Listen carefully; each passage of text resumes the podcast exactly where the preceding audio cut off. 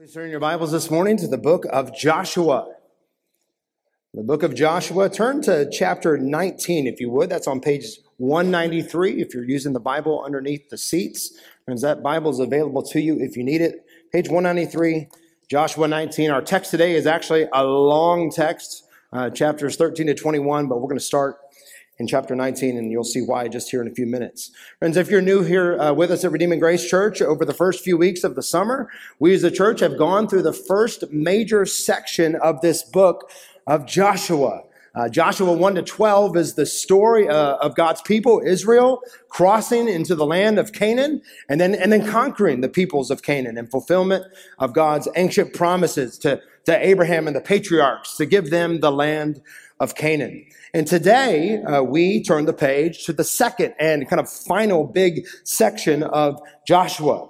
And, and, and here the, the stories of battles and triumphs give way to uh, what amounts to a tedious land grant as Joshua divides the land of Canaan and apportions it to the tribes of Israel as their inheritance. Friends, if you took the time to uh, read the sermon text ahead of time, as we encourage you to do each and every Sunday, I'm sure that you couldn't help but notice that this text basically amounts to an enormous list of hard to pronounce names, place names really, that describe the, the borders of the parcels of land that each uh, tribe receives, as well as the cities and villages uh, within those boundaries that the Lord gives the tribes to possess.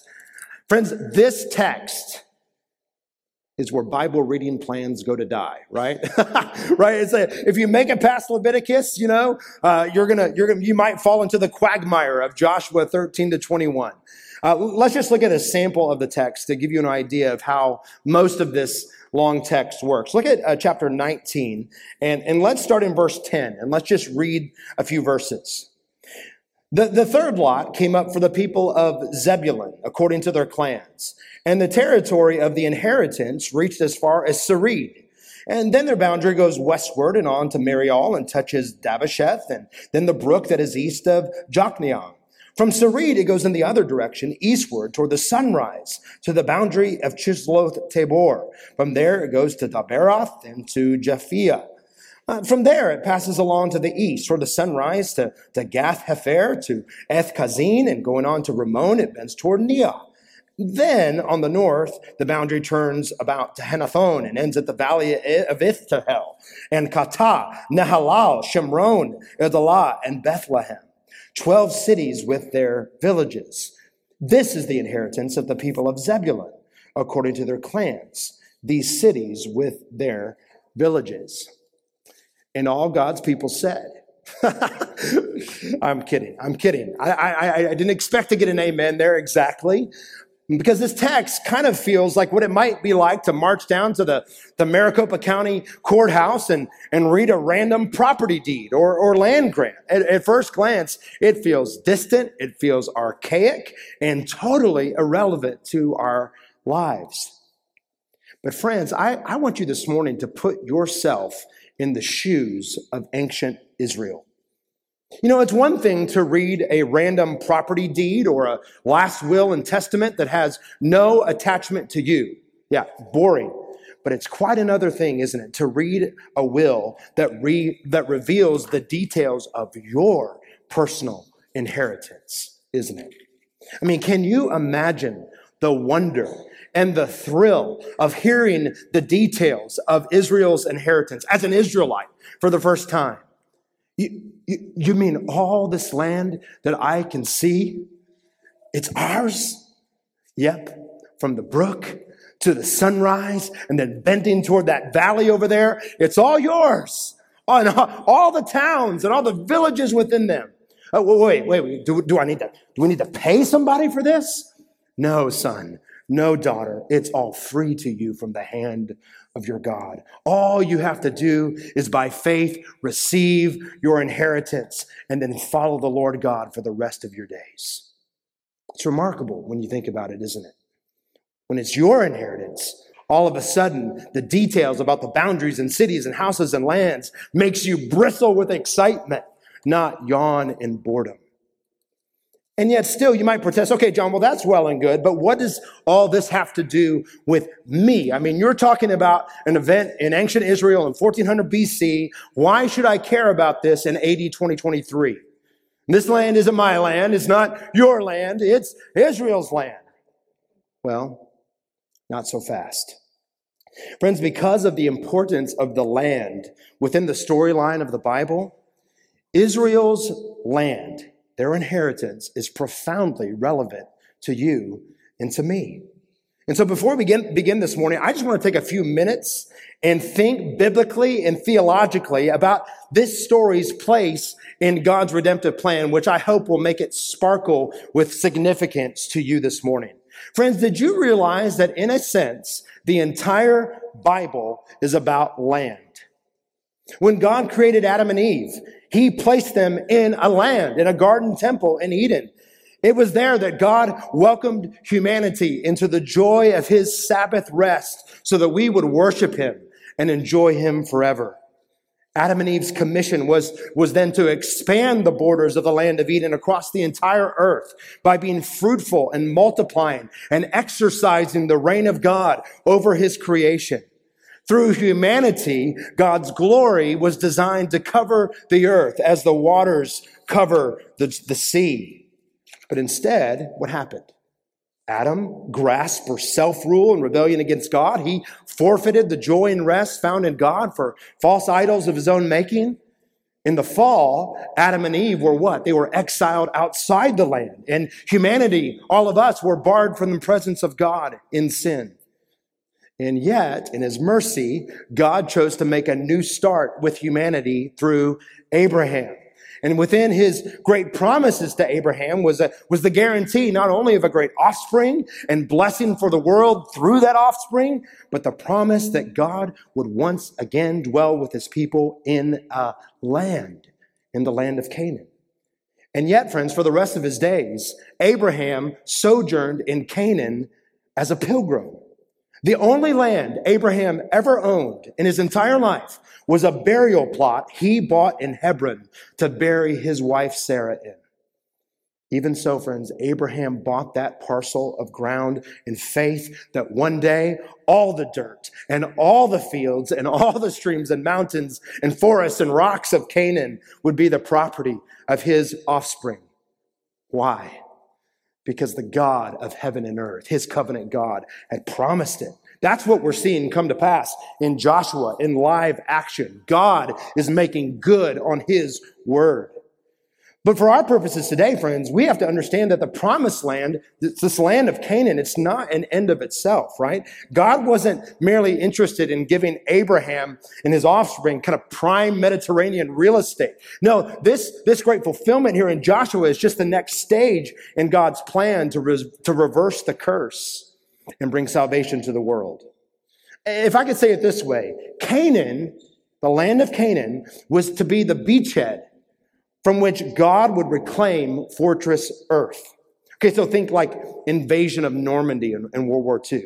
The Allied forces invaded Europe from the coast of Normandy. They captured Omaha Beach, right, and the beaches there in Normandy.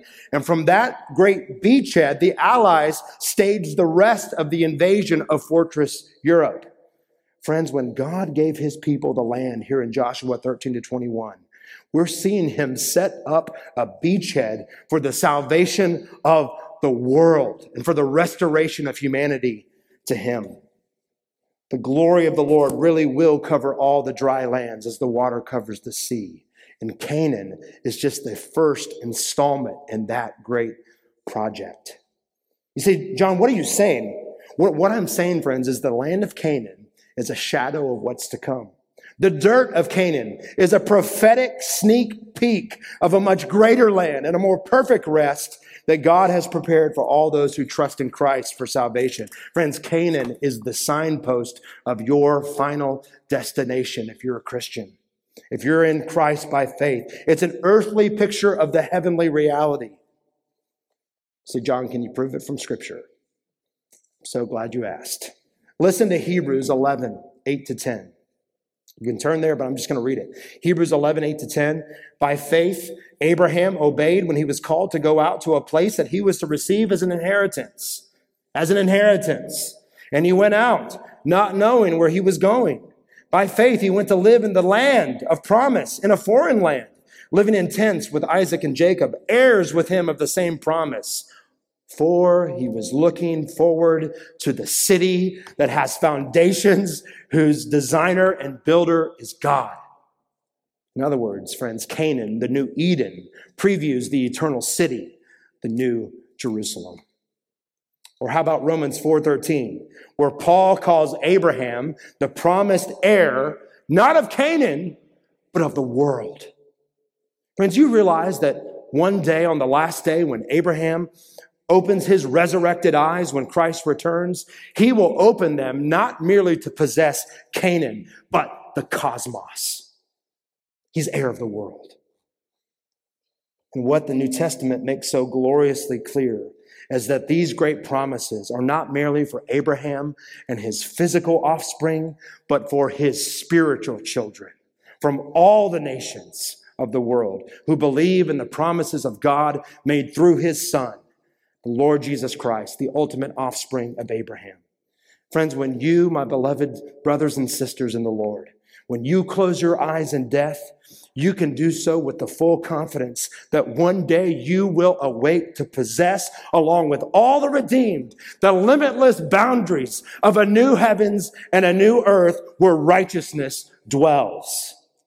Friends, have you ever noticed how the New Testament writers often speak of believers' inheritance in Christ using that very language? right? We read one of those passages this morning in our call to worship from Ephesians that the Holy Spirit is the guarantee of our full what? Our full inheritance until we take possession of it. Or you think of a passage like 1 Peter 1, which speaks of our internal inheritance that is imperishable, that's undefiled, that's unfading, that's kept in heaven for you. Friends, where do you think the New Testament writers got this verbiage of inheritance language to describe what we have in part now and that what we'll receive in full on the last day? Where did they get that? They got it from Joshua 13 to 21. The inheritance of Canaan previews our inheritance in heaven. So, friends, this text should not cause you to snooze but with a million hallelujahs to rejoice in the grace and goodness of our God, to lean forward in hope to receive all that God has promised us. Let me give you the main idea of what I think. The main idea of the text, you know, in expositional preaching, it's just the main idea of a text is the main idea of the sermon. It's a long text. So here's the main idea of this long text that I pray will be the main idea of the sermon this morning. Here it is. Our promise keeping God will surely give us our eternal inheritance but we must trust fully in Him to possess it. That's it. Our promise keeping God will surely give us our eternal inheritance, but we must trust fully in Him to possess that inheritance.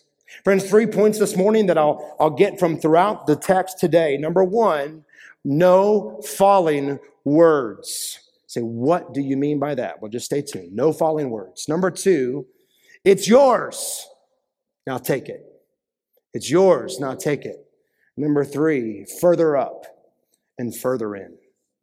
Beloved, I pray that today we'll just be overwhelmed with the sense of God's faithfulness to us and goodness. The Lord would give us a deep and abiding commitment to, by faith, act upon the promises of God until the day that we receive our inheritance.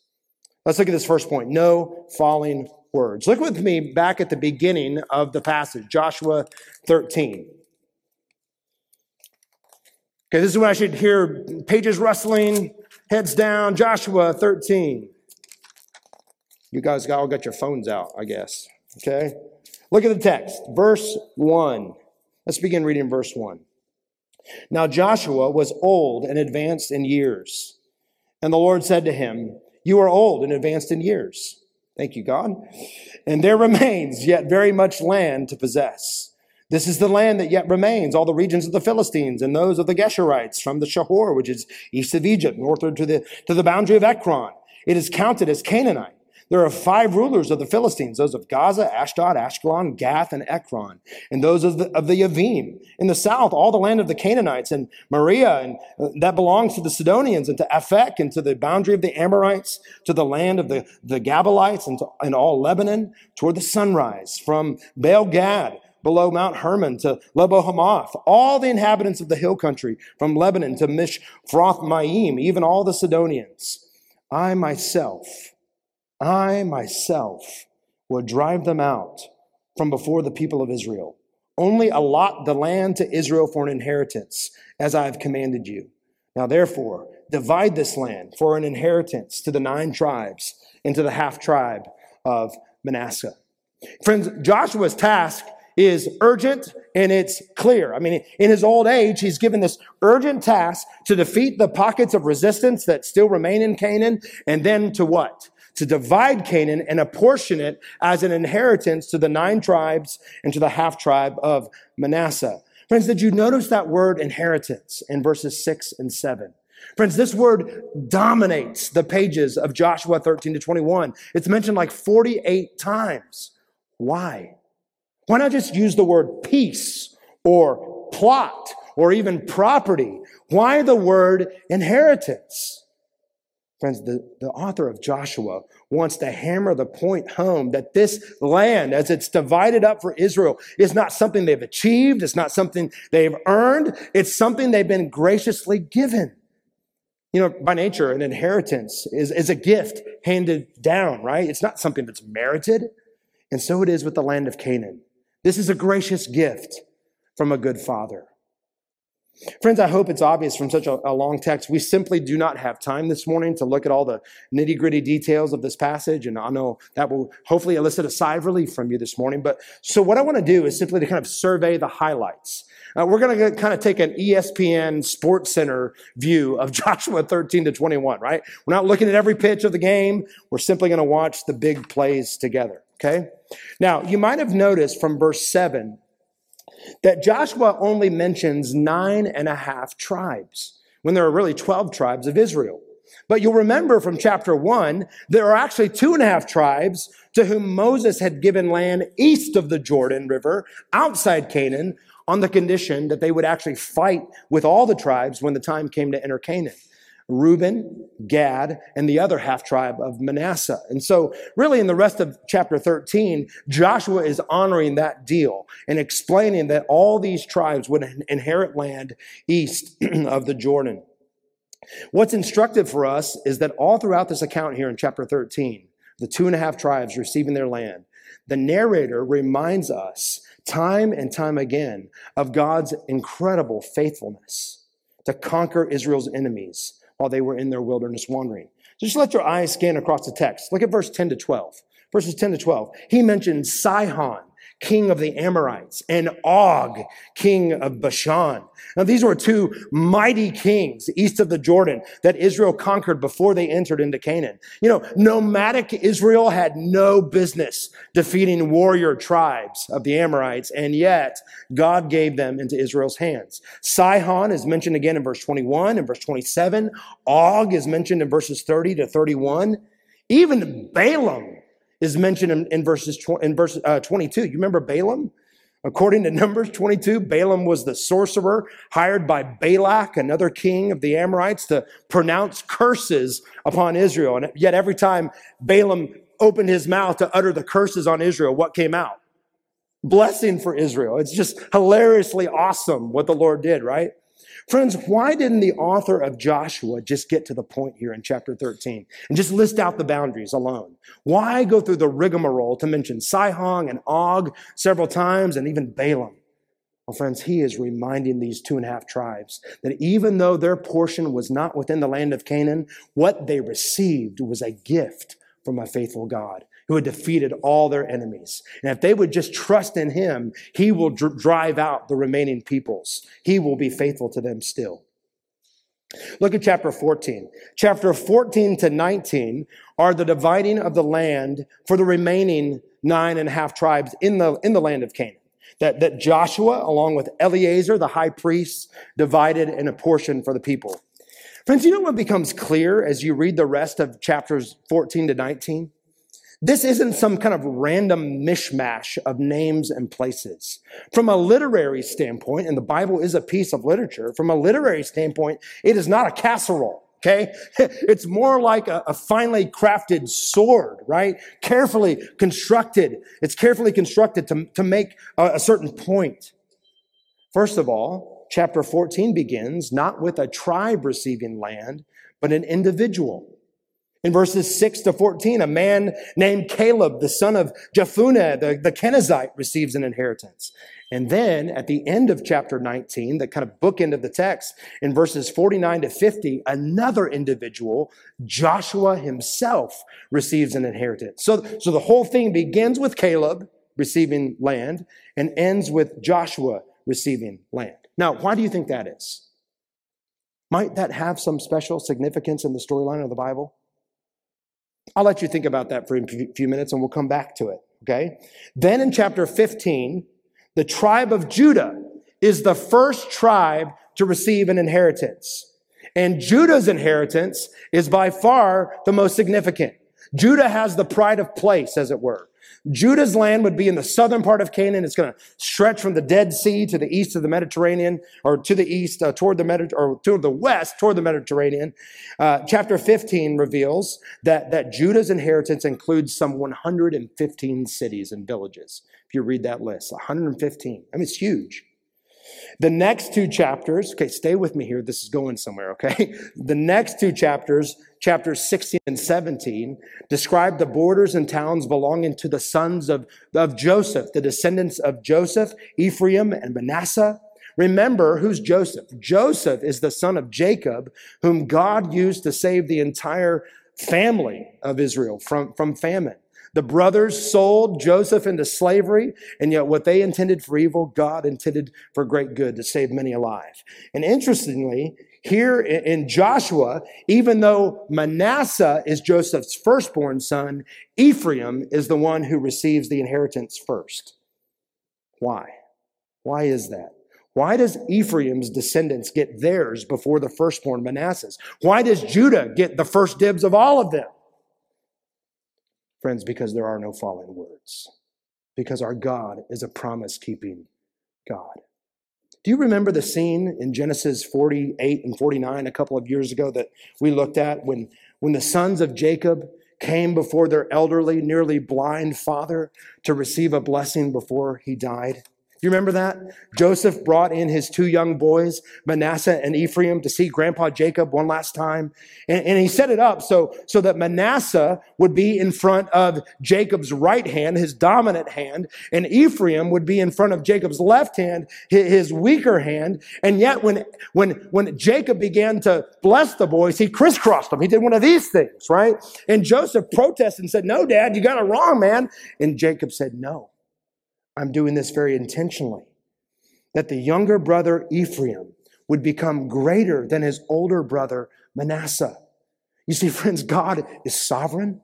He's free to operate how he wants. He so often upends conventional expectations in the way that he saves and works. And so when we read here in Joshua 16 that Ephraim is receiving the inheritance first, it's Jacob's prophetic words coming to pass. Ephraim was indeed the greater son of Joseph. And not only because his descendants were positioned ahead of Manasseh. Friends, did you know when it came time for the children of Israel to cross over the Jordan and claim the promised land, it was an Ephraimite who led them. Joshua, the son of Nun, the descendant of Ephraim. Well, what about Judah? Why did he have the pride of place? Well, because like with Jacob's sons, or Joseph's sons, Jacob prophesied about his son Judah, that from his offspring would arise whom? The king. The scepter will not depart from Judah. It's a messianic promise. It's a kingship metaphor. From Judah's line came King David and the great lion of the tribe of Judah, David's greater son, our risen king, the one who sits on the throne of David forever, the Lord Jesus Christ. Friends, what we're meant to see in all of this is our God making good on his word. Every little detail showcases the promise keeping faithfulness of our God. In chapters 18 and 19, Joshua and Eleazar, they divide the rest of the land among the tribes to Benjamin, Simeon, Issachar, Asher, Naphtali, and Dan. And then in chapter 20, the Lord provides cities of refuge among the tribes for those who unintentionally uh, committed manslaughter, took the life of another. Israel was to reflect the justice and mercy of God. And then finally, in chapter 21, the children of Levi, the priests, received their inheritance. And we're going to hold on to that thought. We'll come back to it in a bit. Now, look at how chapter 21, verse 43, sums up the whole thing. Turn to chapter 21 and look at verse 43.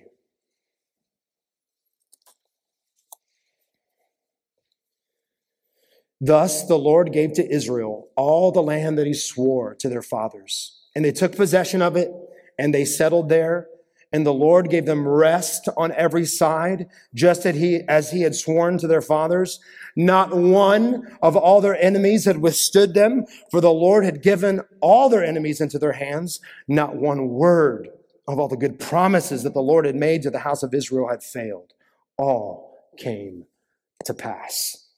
Friends, these are some of the most beautiful words in the entire Bible. I'm serious. These verses aren't only the kind of the main idea summary of Joshua and Joshua 13 to 21, which they are. They're kind of a, a, main idea summary of the entire Bible up to this point. God had brought his people back into his rest. The major part of the war was over. Not one of Israel's enemies had withstood them. They dwelt safe and secure at rest in the land in this new Eden. Friends, I know I haven't explained yet why I called this part of the sermon No Falling Words. It's because of verse 45.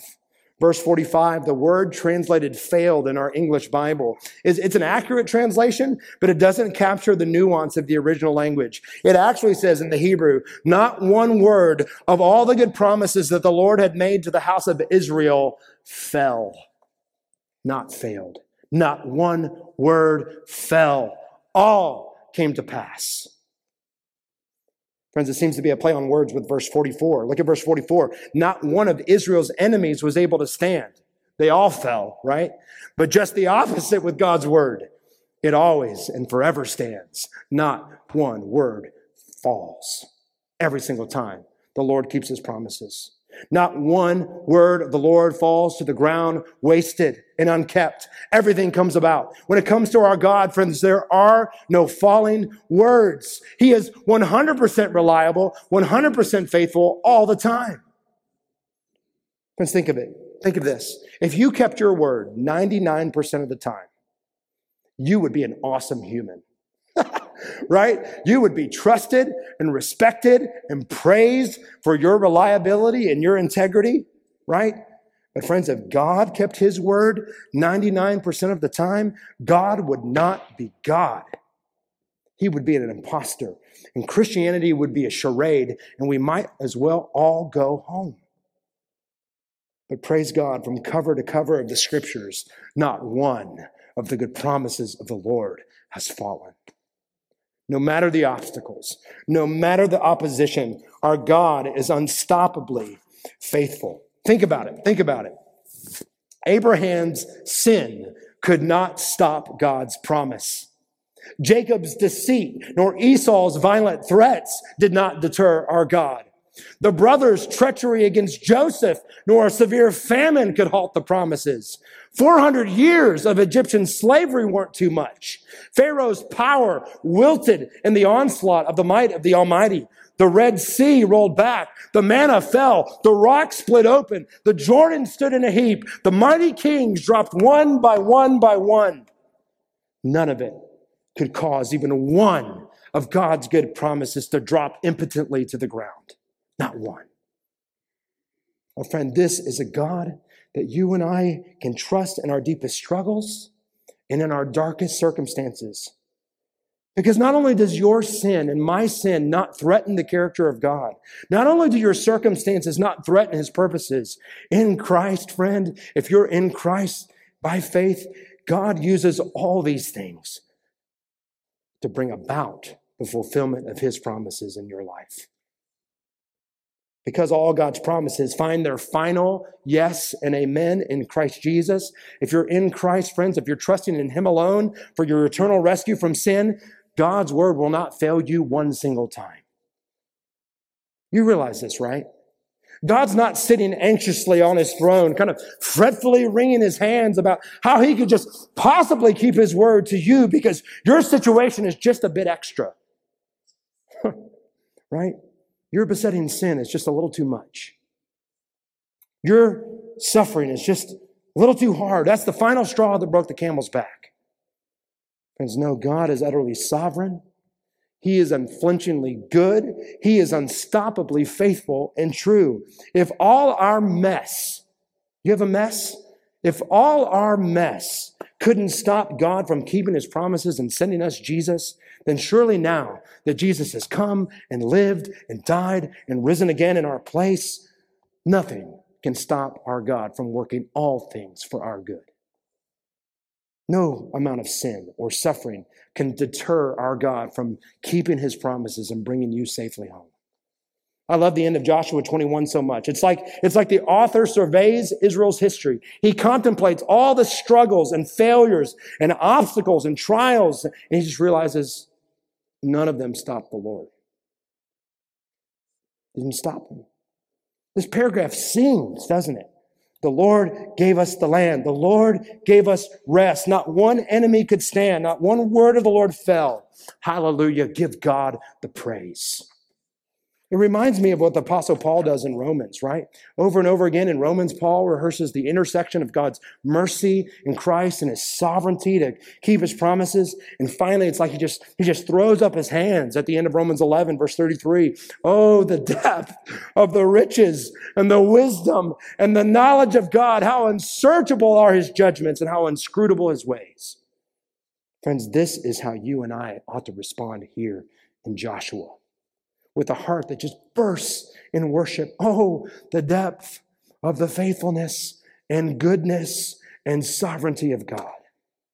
Friends, when one day, on that last day, when Christ comes, when you and I stand together in Canaan's fair and happy land that our Christ even now is preparing for us, I guarantee you that you will look back over the course of your life and you will echo these words. Not one word of all the good promises that the Lord has made to the house of King Jesus has fallen. All have come to pass. Praise be to our God. There are no falling words. Number two, it's yours. Now take it. It's yours. Now take it. And one of the unique things about these chapters are certain theological tensions within the passage. So, on the one hand, God gives rest to Israel's enemies. On the other hand, it's clear that enemies still remain in the land, right? That's why the author of Hebrews points out, even as we read earlier, that Joshua's rest is not final, it's not ultimate. There's still a rest remaining for the people of God. We already read about some of this at the beginning of chapter 13, but there's more. If you want to read it this afternoon, it'd be good for you. Chapter 15, verse 63 records Jebusites in Jerusalem that really would not be driven out until the time of King David, actually. And chapter 16, verse 10 tells us of Canaanites in Gezer, and then chapter 17, verse 12 is in the city of Manasseh. Okay, so there's a tension with remaining enemies, but there's that's not the only tension. We also see uh, uh, within the text a tension between the land being a gift of the Lord on the one hand, while clear commands for the children of Israel to, to rise up and get busy possessing the land on, on the other hand. And we see that clearly in chapter 18, verse 3. Chapter 18, verse 3.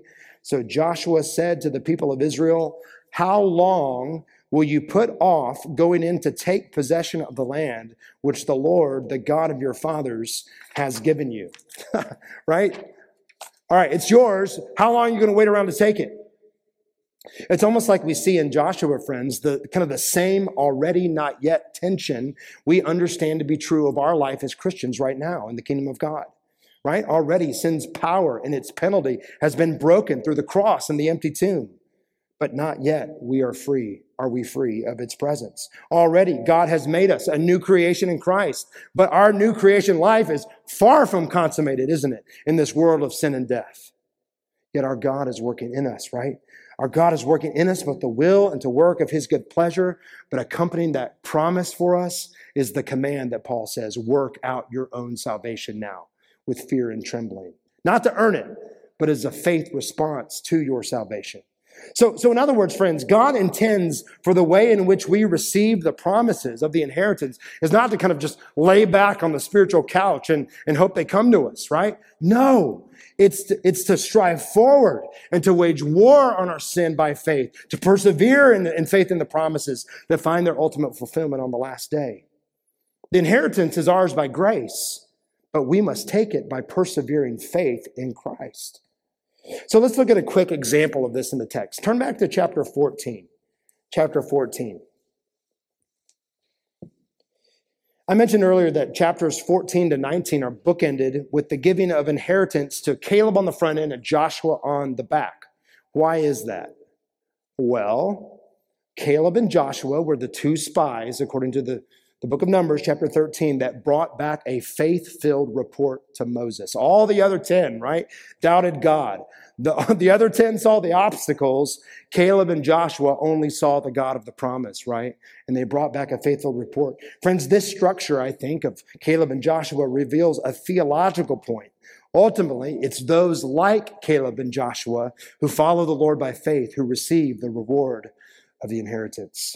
Let's look at chapter 14, verse 6, and let's read a little bit about this guy, Caleb, okay? Then the people of Judah came to Joshua at Gilgal. And Caleb, the son of Jephunneh, the Kenizzite, said to him, You know what the Lord said to Moses, the man of God, in Kadesh Barnea concerning you and me. I was 40 years old when Moses, the servant of the Lord, sent me from Kadesh Barnea to spy out the land. And I brought him word again as it was in my heart but my brothers who went up with me made uh, the heart of the people melt. Yet I wholly followed the Lord my God. And Moses swore on that day, saying, Surely the land on which your feet is trodden shall be an inheritance for you and your children forever, because you have wholly followed the Lord my God. And now, behold, the Lord has kept me alive, just as he said, these 45 years since the time that the Lord spoke this word to Moses while Israel walked in the wilderness which means, friends, real quick, how long was the conquest? Five years. 40 years of wandering, five year conquest, 45 years. And now, behold, I am this day 85 years old. I am still as strong today as I was in the day that Moses sent me. My strength now is as my strength was then for war and for going and for coming.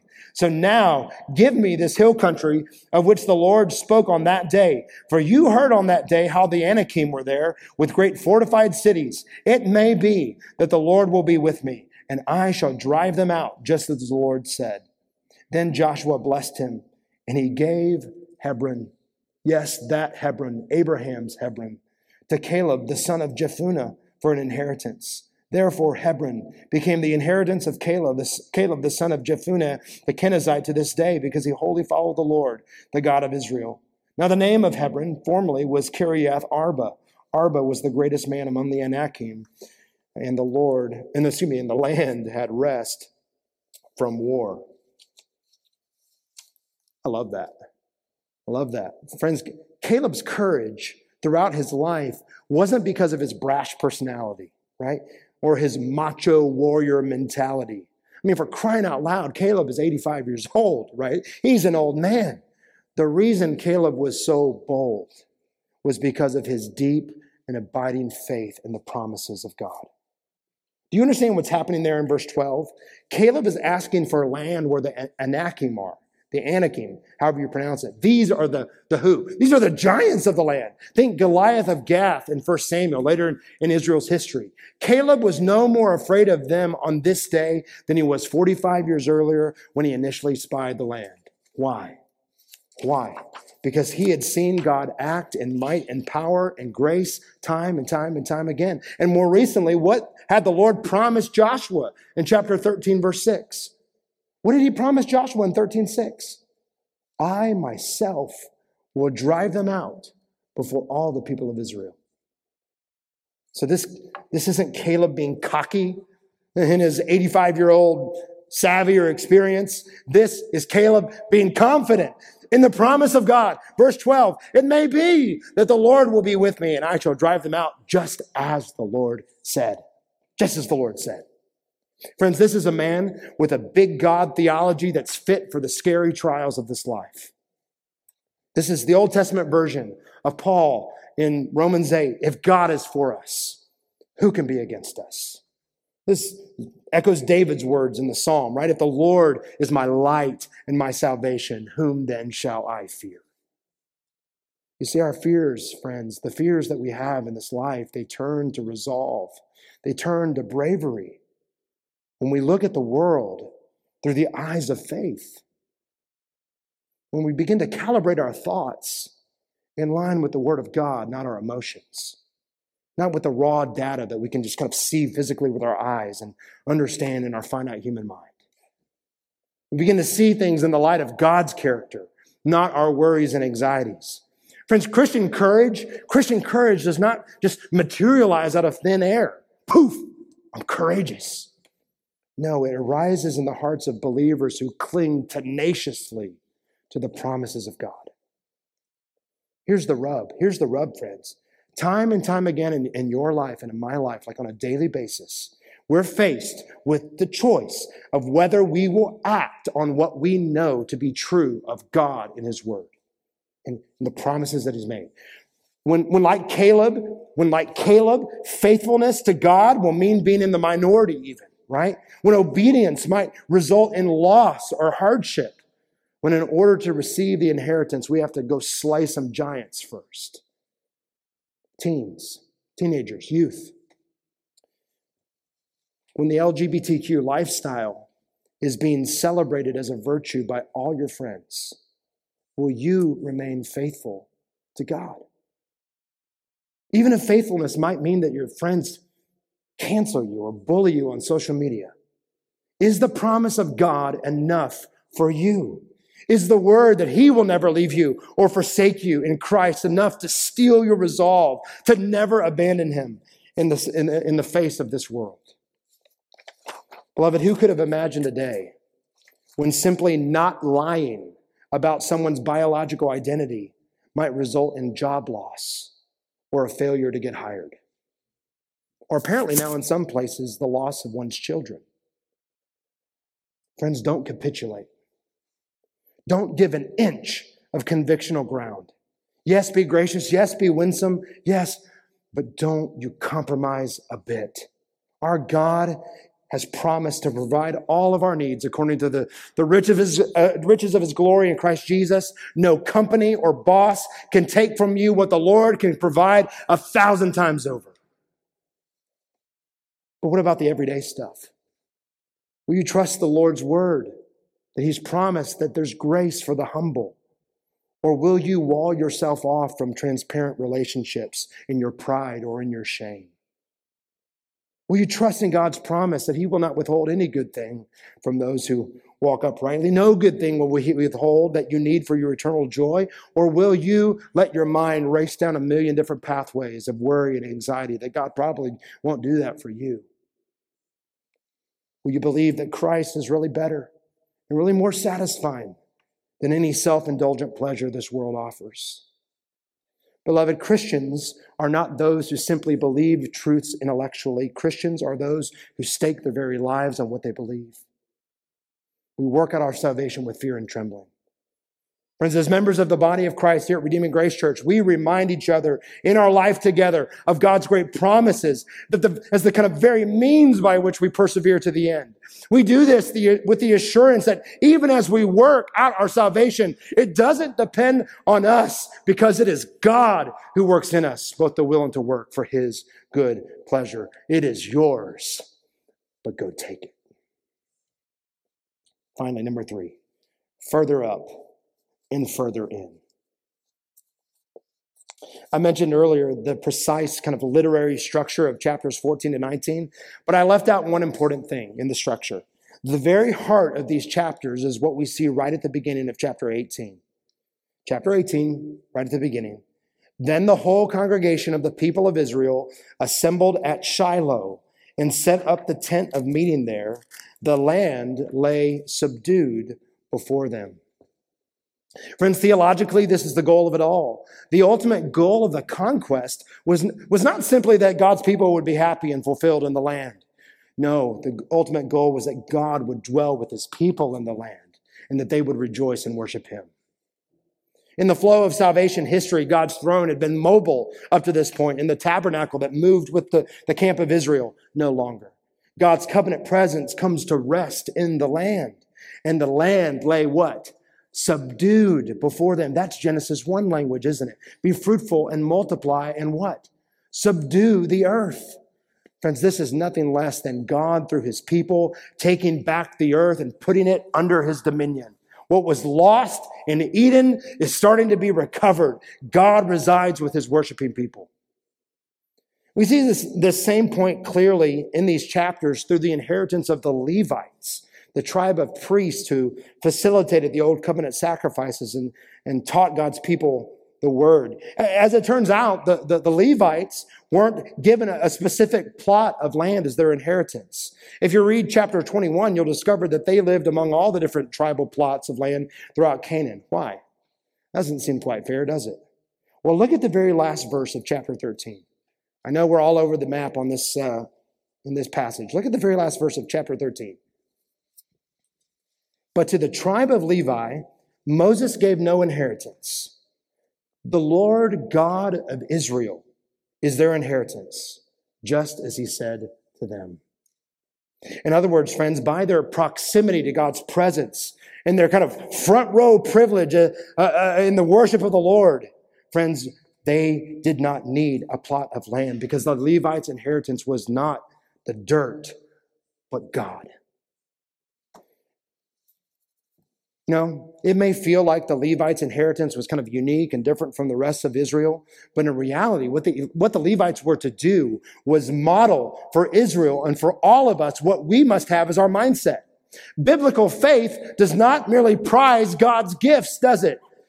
Biblical faith prizes and loves and adores above all who?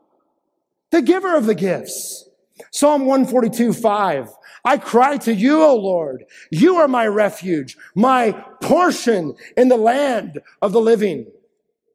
Or Lamentations 3:24, even when Israel was exiled outside the land again because of sin, the Lord is my portion, says my soul. Therefore, I will hope in him. Beloved, this is the goal of grace. It's the aim of your salvation. Not merely that you experience forgiveness, but that you know and love and experience God that you are restored to the goal of Eden and worshiping and enjoying Him forever. You know, in John's great vision of, of Revel, in Revelation, all the glories that we will see and experience in heaven, they pale in comparison to the one dominating, glorious, light-filled reality. And I saw no temple in the city, John writes, for its temple is the Lord God the Almighty and the Lamb. The Lamb is all the glory in Emmanuel's land. Well, friends, if you could have all the glories of the new creation, if you could have all the benefits of a release from your suffering and a glorified body and reunion with your deceased friends and relatives and family in the Lord, all the untold blessings of heaven, but no Jesus, no presence of God, would that be enough for you?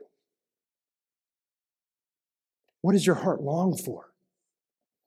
Is it merely your future glory? Or glory only as it is found in the glory of your God in Christ through his Spirit? At the end of C.S. Lewis's final book in the Narnia series, The Last Battle, the characters are brought in at last into the joy of Aslan's country, which, of course, in the story represents heaven. And the, the deeper they go into the land, they start talking, and Lewis writes of one character. It was the unicorn who summed up what everyone was feeling. I have come home at last. This is my real country. I belong here. This is the land I have been looking for all my life, though I never knew it till now. The reason why we love the old Narnia is that it sometimes looked a little bit like this. Breathe, come further up. and further in.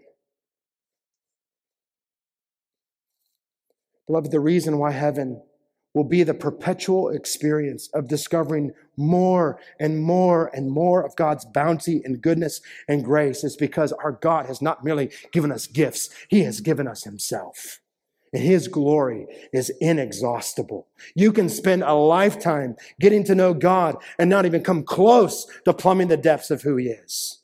That's why he'll give us an eternity to do the same thing in a new world, to be satisfied in him forever as we explore the height and the depth and the length and the breadth of his love. Forever, we will go further up and further in. That is what our eternal inheritance is all about. God has given us himself. Say, Jon, how do I know? How do I know this inheritance is mine? After all, I mean, I know the story of the Old Testament. Israel didn't remain in the land. They were exiled again because of their idolatry. The glory of God left the land. He left the temple. God didn't remain with his people forever. How do I know that all these future realities that you're talking about are really true and really reliable? Quite simply, friends, we remember the geography of the gospel. Our great hope is not that we have lived well enough to secure our future, but that Jesus, our King, lived righteously in the land for us. That he was exiled outside the camp, outside the gates of the city, outside the land, if you will. He experienced the Father turning his back on the Son as he bore our sins on the cross, so that you and I might never have to experience that type of exile, that type of estrangement again. And then Jesus Christ rose from the dead, the first installment of the new creation, and he paved the way to the glory of the Father for you and me, so we might follow him there. And that was climactic. Friends, if you're not a Christian today, if you're not a Christian today, your only hope is not somehow to live a good enough life to qualify yourself for this inheritance, you could never do that.